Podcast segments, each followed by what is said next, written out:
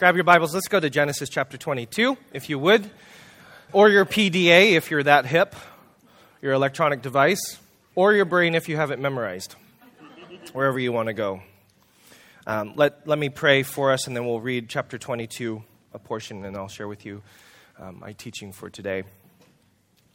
Heavenly Father, we bless you tremendously for your word and for the words that give us life and for these stories. And so, God, um, as we enter into this time, may our hearts and our minds and our souls be submitted unto the teaching and the direction and the content and the stories that you have to teach to us. And may we be enlightened once again by the brilliance and the mystery and the majesty of these stories. May our hearts and our lives truly be connected to what has happened thousands of years ago. And May our lives be transformed by those lessons today and into the future. And pray in your name. Amen. Genesis chapter 22. We're going to read the first portion here, starting in verse 1. Sometime later, God tested Abraham. He said to him, Abraham, here I am, he replied. Then God said, Take your son, your only son, whom you love, Isaac, and go to the region of Moriah Sacrifice him there as a burnt offering on a mountain I will show you. Early the next morning, Abraham got up and loaded his donkey. He took with him two of his servants and his son Isaac. When he had cut enough wood for the burnt offering, he set out for the place God had told him about. On the third day, Abraham looked up and saw the place in the distance. He said to his servants, Stay here with the donkey while I and the boy go over there. We will worship, and then we will come back to you. Abraham took the wood for the burnt offering and placed it on his son Isaac, and he himself carried the fire and the knife. As the two of them went on together, Isaac spoke up and said to his father, uh, said to his father Abraham, "Father." "Yes, my son," Abraham replied. "The fire and wood are here," Isaac said, "but where is the lamb for the burnt offering?" Abraham answered, "God himself will provide the lamb for the burnt offering, my son." And the two of them went on together. When they reached the place God had told him, Abraham built an altar there and arranged the wood on it. He bound his son Isaac and laid him on the altar on top of the wood. Then he reached out his hand and took the knife to slay his son. But the angel of the Lord called out to him from heaven, Abraham, Abraham. Here I am, he replied. Do not lay a hand on the boy, he said. Do not do anything to him. Now I know that you fear God because you have not withheld from me your son, your only son. Abraham looked up, and there in a thicket he saw a ram caught by its horns. He went over and took the ram and sacrificed it as a burnt offering instead of his son. So Abraham called that place, The Lord Will Provide. In Hebrew, Jehovah Jireh, for those of you who are familiar with that phrase. Uh, Yahweh Yireh, the Lord will provide. And to this day it is said, On the mountain of the Lord it will be provided. We'll end our reading there. I'd like to share with you a message I've entitled Bound and Determined. This is what's known in popular circles as the sacrifice of Isaac. However, if you read the story carefully, does Isaac get sacrificed? The answer no. So it's actually not called, at least in Jewish circles, the sacrifice of Isaac. It's called the binding of Isaac. In Hebrew, it's the word akedah. It means the binding. It's like an animal wrapping rope around legs for a sacrifice. And so it's appropriate to call this talk bound and determined because it has all of those resonances there. Now, what's going on here? This is probably, if we're honest, one of the most difficult and challenging passages in the Old Testament. There's a whole bunch of them, um, but this is one of them. It ranks right up there. What in the world is God doing, telling Abraham to take his son, his only son, the one whom he loves, the child of the promise, and essentially tell him, make a sacrifice out of your son, slaughter your son. And if you're a skeptic or wherever you are on this journey, you hear about these kinds of stories, you're like, see, that's the reason why I don't want to have anything to do with this book because it seems so archaic, it seems so brutal, it, seems, it has all of those kinds of resonances there. Now, I, I don't want to just completely ignore the subject, but we do, I do want to move on to what is the story trying to tell us? Because as we have talked about before, these things, these events that happen, have a lot of depth to them. For those of you who heard the, a couple messages ago, we talked about how Genesis is not just lines, story after story after story, but layers. There's things that go underneath this. There's depth to these stories. It's deeply connected to other kinds of things, other kinds of meanings, other kinds of terms. And so there's definitely some good discussion, and I welcome it as we do here at Spark. Questions about what does it mean that God commanded Abraham to sacrifice his I mean, this is just no way would I do that. And then, especially in modern ears, if we were to think about this story in contemporary times, sometimes it's this maybe God is going to ask me to do something like that. And I, I would never have the faith or the strength or whatever to do that kind of a deal. If we just set that aside for later discussion for a moment, what I'd like for us to do is to ask the question where does this story come in the line of the grand flow of the entire book of Genesis. Because remember, we started in Genesis 1, and then we went to Genesis 2, and then we went to Genesis 3, and on and on and on. And we started to paint this whole big picture of what God is trying to do in this world as a redemptive story, starting with creation all the way up until this time. Now, if you recall, not everything works out so great. We have this thing called the tree of the knowledge of good and evil, or this thing called the tree of the knowledge of good and bad, as I called it.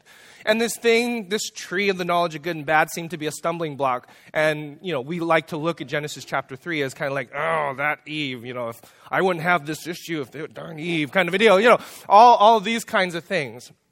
And then immediately after that, we have the story of Cain and Abel. And now, you know, brothers can't even get along. So there's murder going on and, you know, family squabbles to the nth degree.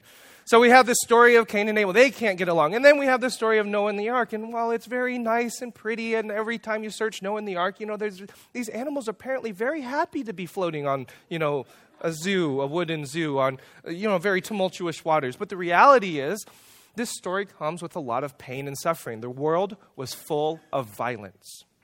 Genesis says. And that's why God calls Noah. And then even after that happens, even after Noah as a righteous man, you know, saves the entire planet, saves the entire universe, you know, he plants a vineyard, gets drunk, and then has some sort of weird interaction with his sons that we don't want to talk about in Sunday school kind of a deal. So that's kind of a problem. Then later on in Genesis chapter 11, God is trying to uh, once again restore all these people, but then they say, hey, I got an idea. I want to build a tower. We want to build a tower. We're going to make a name for ourselves. And it's like God is like face palm again, chapter 11. We can't seem to get this going.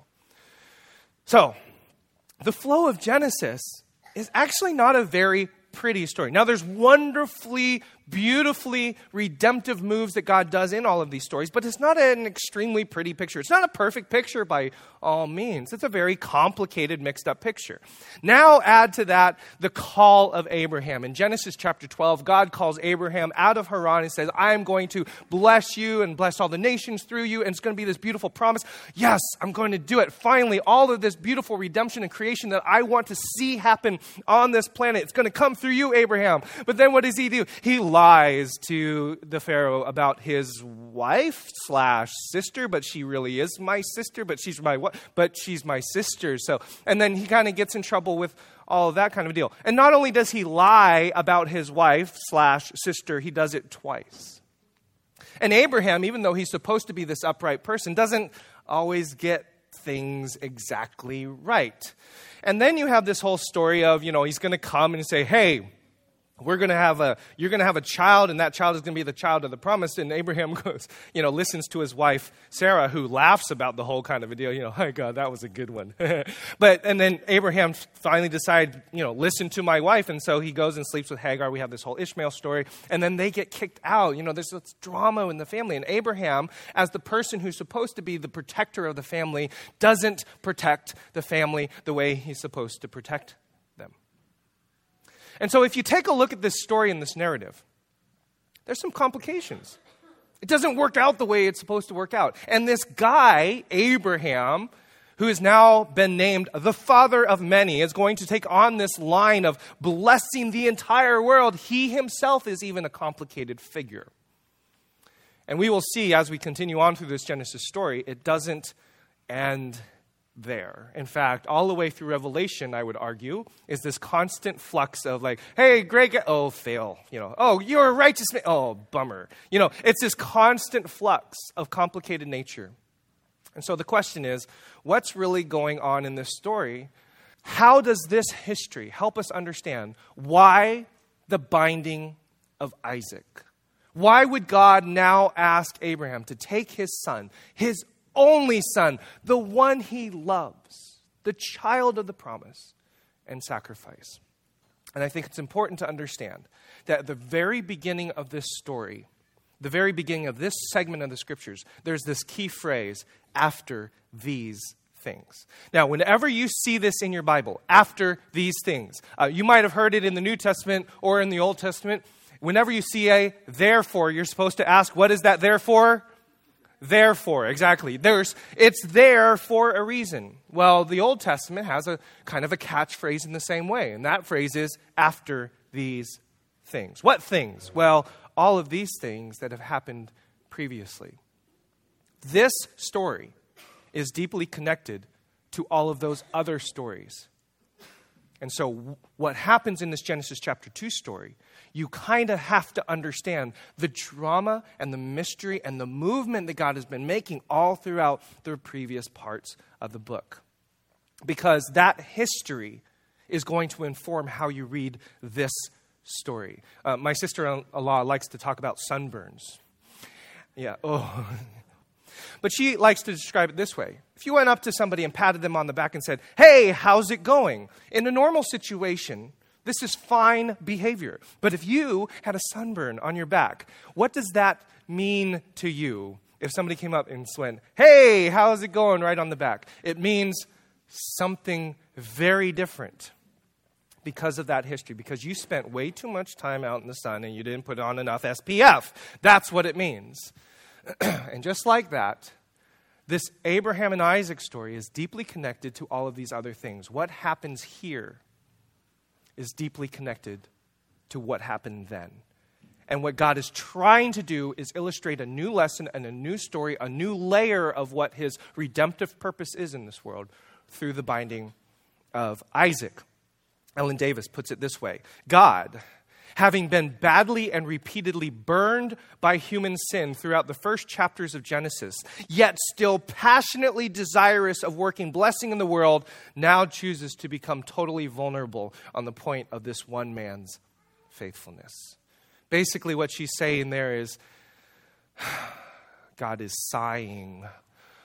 Okay, been burned before this whole thing between me and humanity, this beautiful thing that I've created, has not been the best that it should be. But yet, I, God, deeply desire to continue to work these blessings in this world. So I got to figure out how to make sure this really happens. Now, I know this is a very different view of God. It makes him a little bit more emotional, connected, much more relational, and that's exactly the point that this God that is wrestling with you and I, this God that is wrestling with Abraham, is much more deeply entwined relationally with us than sometimes our modern theologies like to construct. Now, one of the things that's really neat about this story, that helps us see again part of the context, is the story starts off by saying that God is going to issue Abraham a test. Now, that word is complicated, and we talked about this several months ago that a test can be seen in two different ways. A test can be seen in the most common way in our vernacular and the way that we think about it is we're going to test you to see if you really did your work. The burden of the test is on you, the subject. Did you or are you going to measure up to the standard that I have now placed upon you? That's one way of thinking about a test. And all of you who are in school and you know working for finals, you know you know the stress and the burden and the pressure of a test. However, there's a different way of looking at a test. The other way of looking at a test is to take a car out for a test drive. And the whole point of a test, the whole point of this test, is not to see if the car has done all of its homework. The whole point of this test is to show off the manufacturer's work. And this is what's so brilliant about the beginning of this story with the test. You could look at it as a way of testing to see, is this really Abraham? Or you could look at it as this way this is God setting up a test to show off the work of the manufacturer, to show off the work of the creator, to show off to both Abraham and to God, watch what my creation can do. And this is a brilliant way of thinking about the tests and the trials that are in your life. And again, we talked about this several months ago. When you're going through a test and going through a trial, sometimes the feeling of that is so much like God is trying to oppress you, or God is just really, it's kind of this a testing thing of like, okay, are you really going to follow through? Or it can be seen as, you know, no, God is wanting to illuminate within you that He has put something in you. There's something there that is beautiful. And so those are the two ways of thinking about a test. And I'm going to suggest to you that the second way, thinking about a test drive, is probably what is happening here. Now, here we go. Genesis chapter 22. Let's get into the story and see then what lessons, what test, what is being illuminated in this person, Abraham. Notice this phrase Take, please, your son, your only one, whom you love, Isaac. Now, this is a funny phrase in and of itself. I don't know if you recall, but God came to Abraham earlier and said, I'm going to give you a son. And then that was kind of it. And so Abraham and Sarah are trying to figure this all out, and he decides through this whole kind of uh, conspiracy with Sarah, oh, why don't you go sleep with her, and then that will have a son, and that's how it's going to work out. And God's like, you know, face palm again. Oh, that's not exactly what I meant. So when God comes to Abraham a second time, he's like, take your son. oh, wait a second. your only son. You really want to make sure that you really get this right. Okay, let me be clear the one you love, just in case we're clear. And then he kind of walks away, and then he, God goes back to Abraham. Okay, Isaac. Isaac's the one. Make sure it's Isaac. And so there's all, such a, uh, all sorts of beautiful commentary on why this fourfold affirmation of what to do. Because previously, when God just gave a command, it got all jumbled up in the head. Take your son. Okay. Wait, wait, wait. Your only son. The one you love, you know. Okay. And just in case there's any confusion, Isaac, make sure it's Isaac. Now, what's missing in this story, excuse me, what's missing in your English translation is this word, please. Almost every translation I've looked at does not include this word, please. I don't know why. It, it, it actually kind of baffles me. But in the Hebrew, there's this word, please. Now, when you see the word please, this shifts the entire story from a command to an entreaty. This is not a divine command to Abraham. This is take, please. I'm asking you. I, this is a request. And then he says, Your only son, the only one. As if he doesn't have two sons, but your only one. What is he saying there? Because previously he was going to have a son. And then he says, and go. This phrase, and go, in Genesis 22 is the exact same phrase from Genesis chapter 12 when God calls Abraham and says, and go. The Hebrew, lech lecha, go. So, what's going on here in this story? This is not some isolated event. I would suggest to you this that what is happening in the binding of Isaac through those little clues is that this is deeply connected to God's call and his covenant with Abraham. I want you to be reminded this son of yours is not just your son, as in your progeny, as in your child. This is the son of the covenant. This is the son of the promise. This is the son that encapsulates everything about why I have called you and covenanted with you, Abraham. Do not forget this that you are going to be a father of many, that I'm going to make your name great, that you're going to have great repute, that you're going to have a land, which means you're going to have a home, and that the entire earth is going to be blessed through you. That son, the son that symbolizes, encompasses all of that, that's the son I want you to take.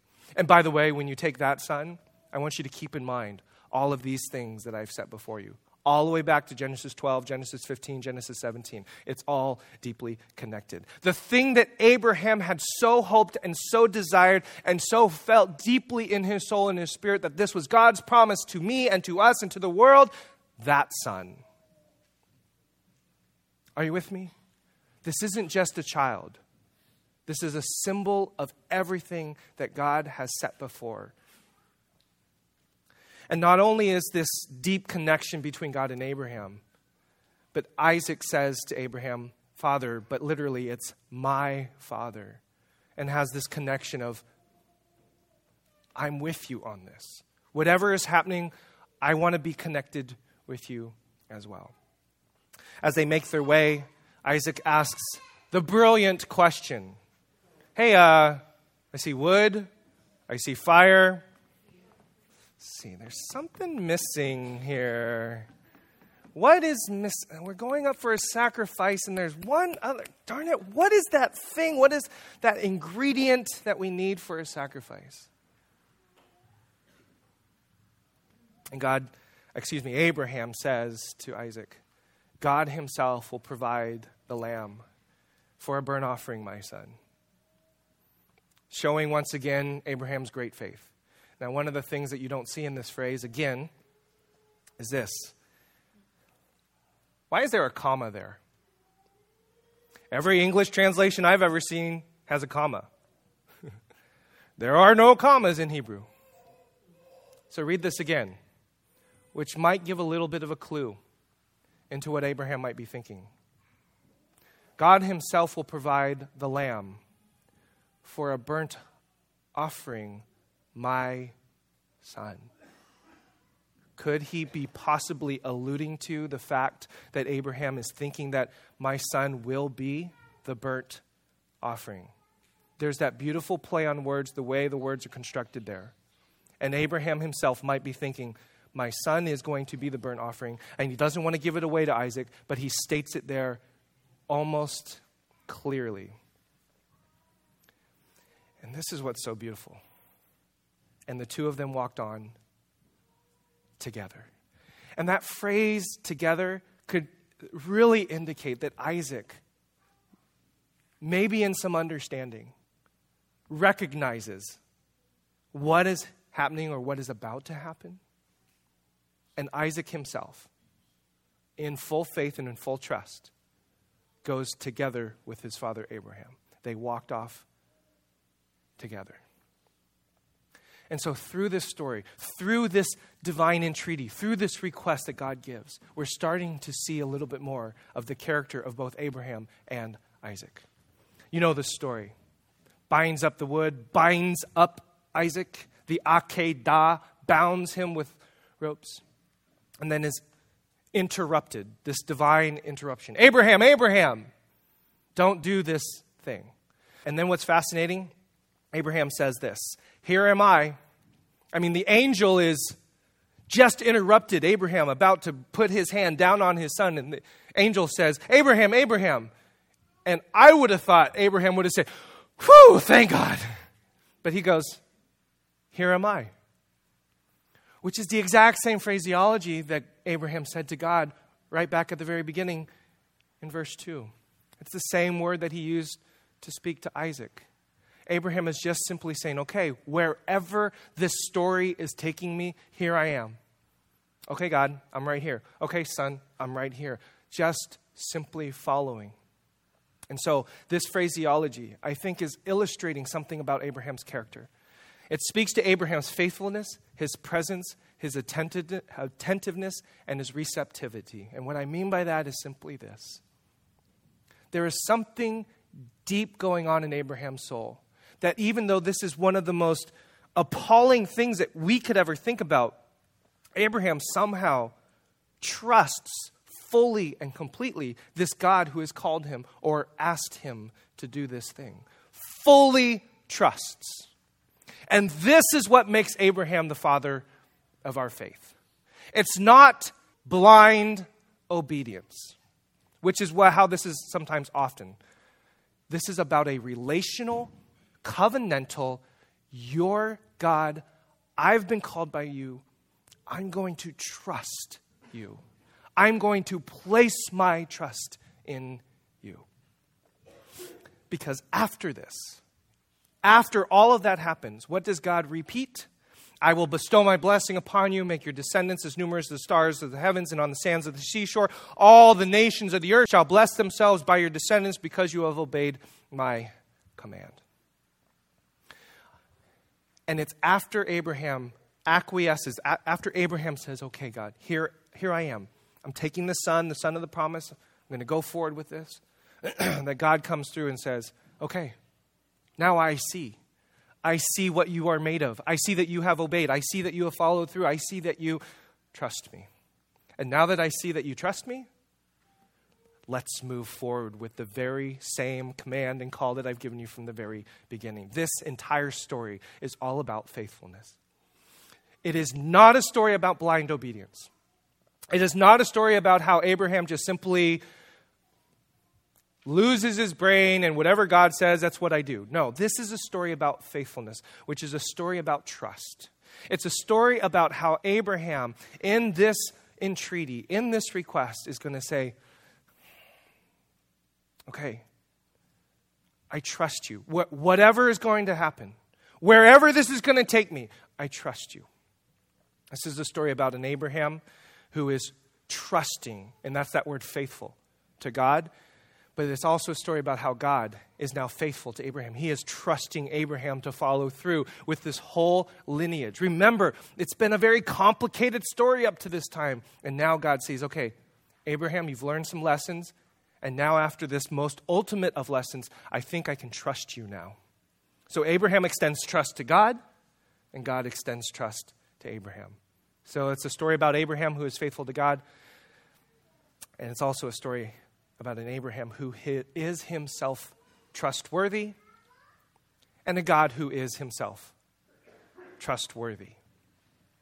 This is what this story is about, which means reliable, dependable, upright, virtuous. And this is the core essence of what it means to be faithful. This entire episode is about trust, trustworthiness, and here's the key point the reciprocation of trust between two parties who are bound together in a covenant. This story doesn't make any sense if you're not in relationship with God. This is a really key point where we take a look at all these stories. If you're not in relationship with God, obviously this looks really weird.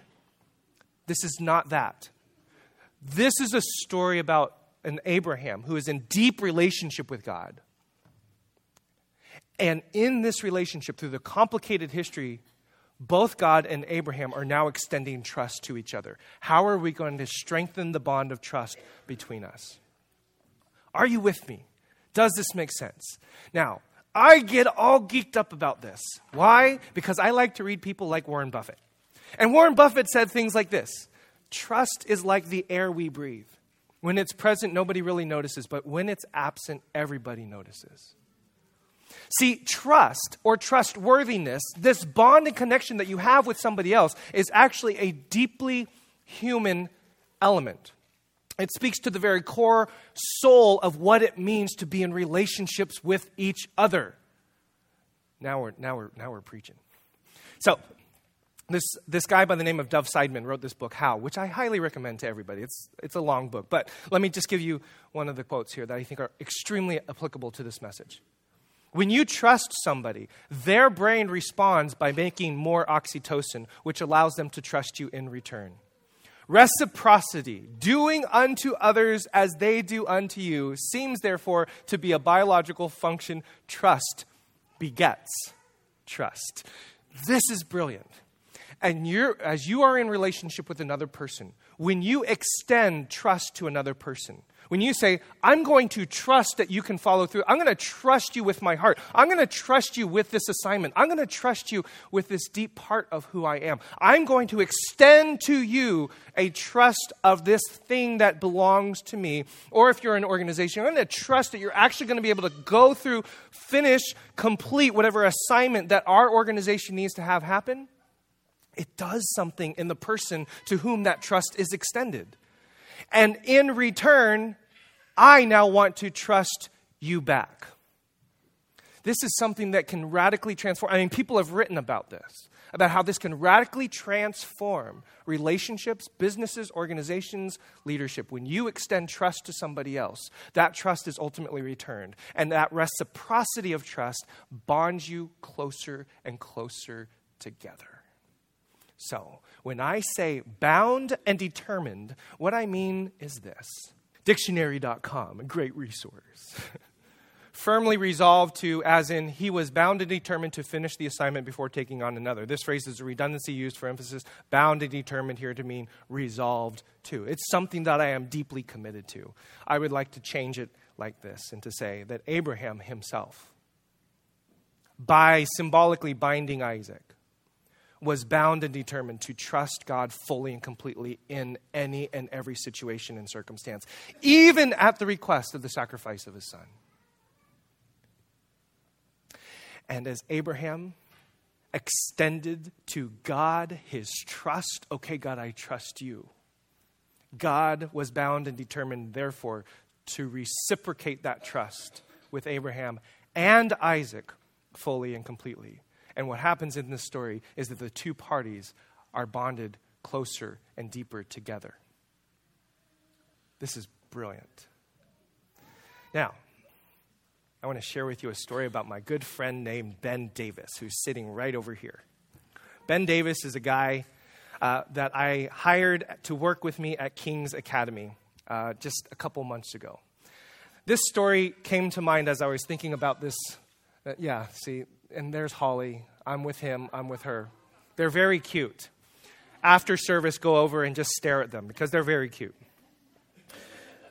When we started this process, there were some complicated things that were involved. Don't worry, I asked them permission to share this story, kind of a deal.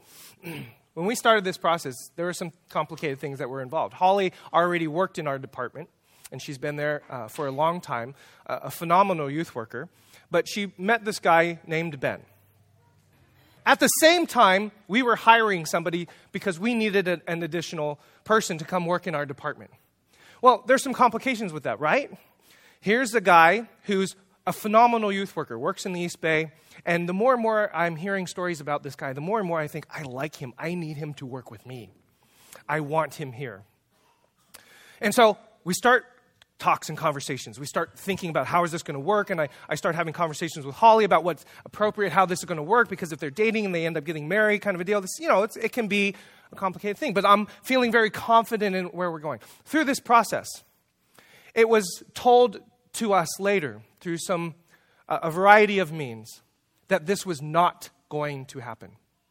That th- this kind of arrangement was simply never going to work out. In other words, we were binding it and we were putting it on the sacrificial altar and saying, this is not going to work. Now, here's a guy who would love to come and work. I mean, we are formulating a great relationship. Things are looking great. Every characteristic that I'm seeing, this is going to be a fantastic thing. I'm thinking, here is the child of promise. This is going, this is going to be great.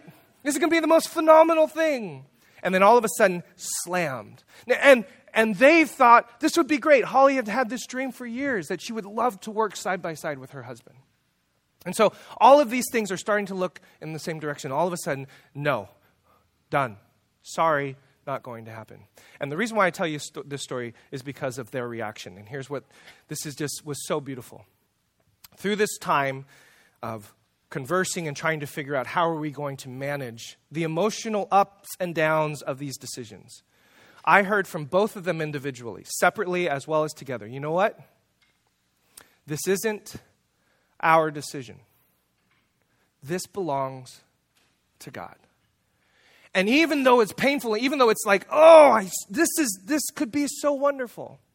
It was in that moment where they, both of them said, I am essentially bound and determined to trust that God is in this and that no matter where we go, no matter what this ends up in, if I have to go work somewhere else or whatever kind of deal, we trust that God is in control. We trust that God is there. We trust that God is moving and it's going to be okay.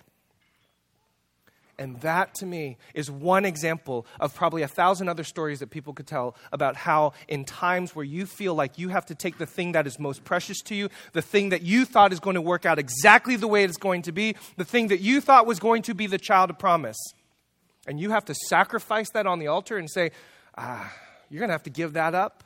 Or you're going to have to say, even this belongs to God, this isn't mine. It's in that moment where you say, do you really trust fully and completely this God that has called you and covenanted with you and made you his child? Because even in that moment right there, okay, God, I'm going to even trust you in this. It's chaos. it's sacrifice, it's not working out the way I want it to, but even in this, I'm going to trust you. And as that trust is extended, as their story continued to unfold, as they began to trust, okay, it is in God's hands, that's when God says, okay, I can use you now. I see in you your ability to give it up and to trust me fully and completely. And so I got to perform their wedding. So that's how that. And I tell that story again because apparently this picture was on Facebook for a while that some of you commented on. And uh, it was a little embarrassing. So that, was the, that was the post uh, wedding. And what ended up happening is, as you know, we got to hire him, and it's been a phenomenal thing. Both Ben and Holly are, are just phenomenal youth workers and have, I cannot tell you how much value they have added to our department and to the school as a result. But what I appreciated so much about that story is in the moment where you feel like you've got to sacrifice it all, both of them individually said, okay, we're going to trust God in this. And that, I think, is what's going on in this Abraham and Isaac story. It's this bond of trust. And as they trusted God more, the strength and the relationship that they have with this God only increased. And it's a beautiful thing. Dave um, is going to come up and we're going to sing, Great is Thy Faithfulness as a response. And as they do, I want to share with you one cherry on top. this phraseology, take please your son, your only one whom you love. There's a concept in biblical interpretation called first occurrence.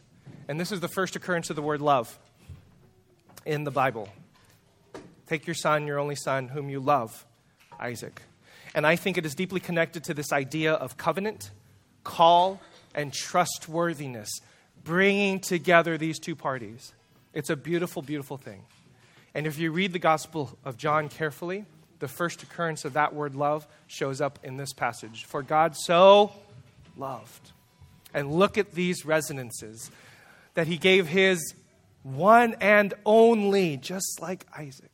That whoever trusts in him will not perish, but have everlasting life. It is my prayer that throughout the entire story, I feel like God, starting with this story and others, God is extending to us this trustworthiness. And He, God Himself, is bound and determined to strengthen the bonds of this covenant and call through extending to all of us tests that illuminate what is already within us and the manufacturer's fashioning of us that we can actually ultimately trust Him. And in that trust, God is reciprocating that trust back to us. And we are drawn closer and closer and closer. Even if He asks of you to sacrifice, to bind up the thing that is most precious to you. Lord, I thank you for today and for these amazing stories. Help us, Lord, to see and to be transformed once again by the lessons you would have to teach us. I thank you for everybody here at Spark and for their presence. They, they are such a blessing to us. And God, I pray that your word blesses them, transforms their lives, and may your kingdom continually be spread here on earth as it is in heaven. In your name, amen. Let's sing together.